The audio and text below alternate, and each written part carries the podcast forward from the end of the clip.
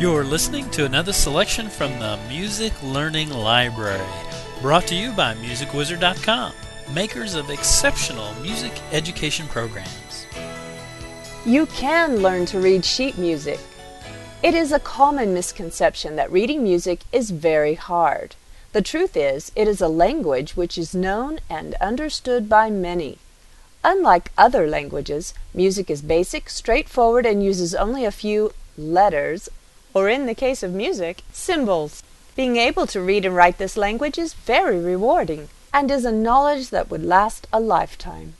Being able to read music is a significant step if you eventually want to play an instrument, sing a song, or even compose a new melody. Now, to start off reading music, you must first get some sheet music, preferably one which is not complicated nor too long. Also, make sure it has legible, clear markings. Otherwise, the music symbols may be confusing and may seem to look the same if you are just starting to familiarize yourself with them. To apply your new music reading skill, getting an instrument to play would be helpful. Even if you do not need an instrument to read music, having an instrument will help you understand how a note's sound relates to what is written on the page.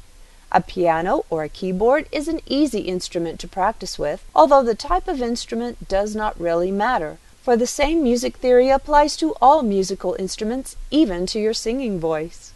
Now that you have the first piece of sheet music to read and an instrument to play, the next step is to get a list of music terms and definitions. Understanding all the concepts is easier if you apply them right after reading about them or when you have understood the explanation behind each one.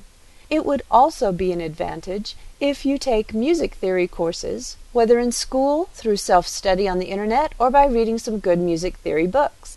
What is left to do now is to focus on studying the ideas behind reading music, and do not be discouraged when you first see all the unfamiliar symbols on a music sheet. All these symbols have their definitions and explanations. Understand them and apply them, and you will be able to read music in no time. We hope you have enjoyed this selection from the Music Learning Library. Visit it at musicwizard.com slash info.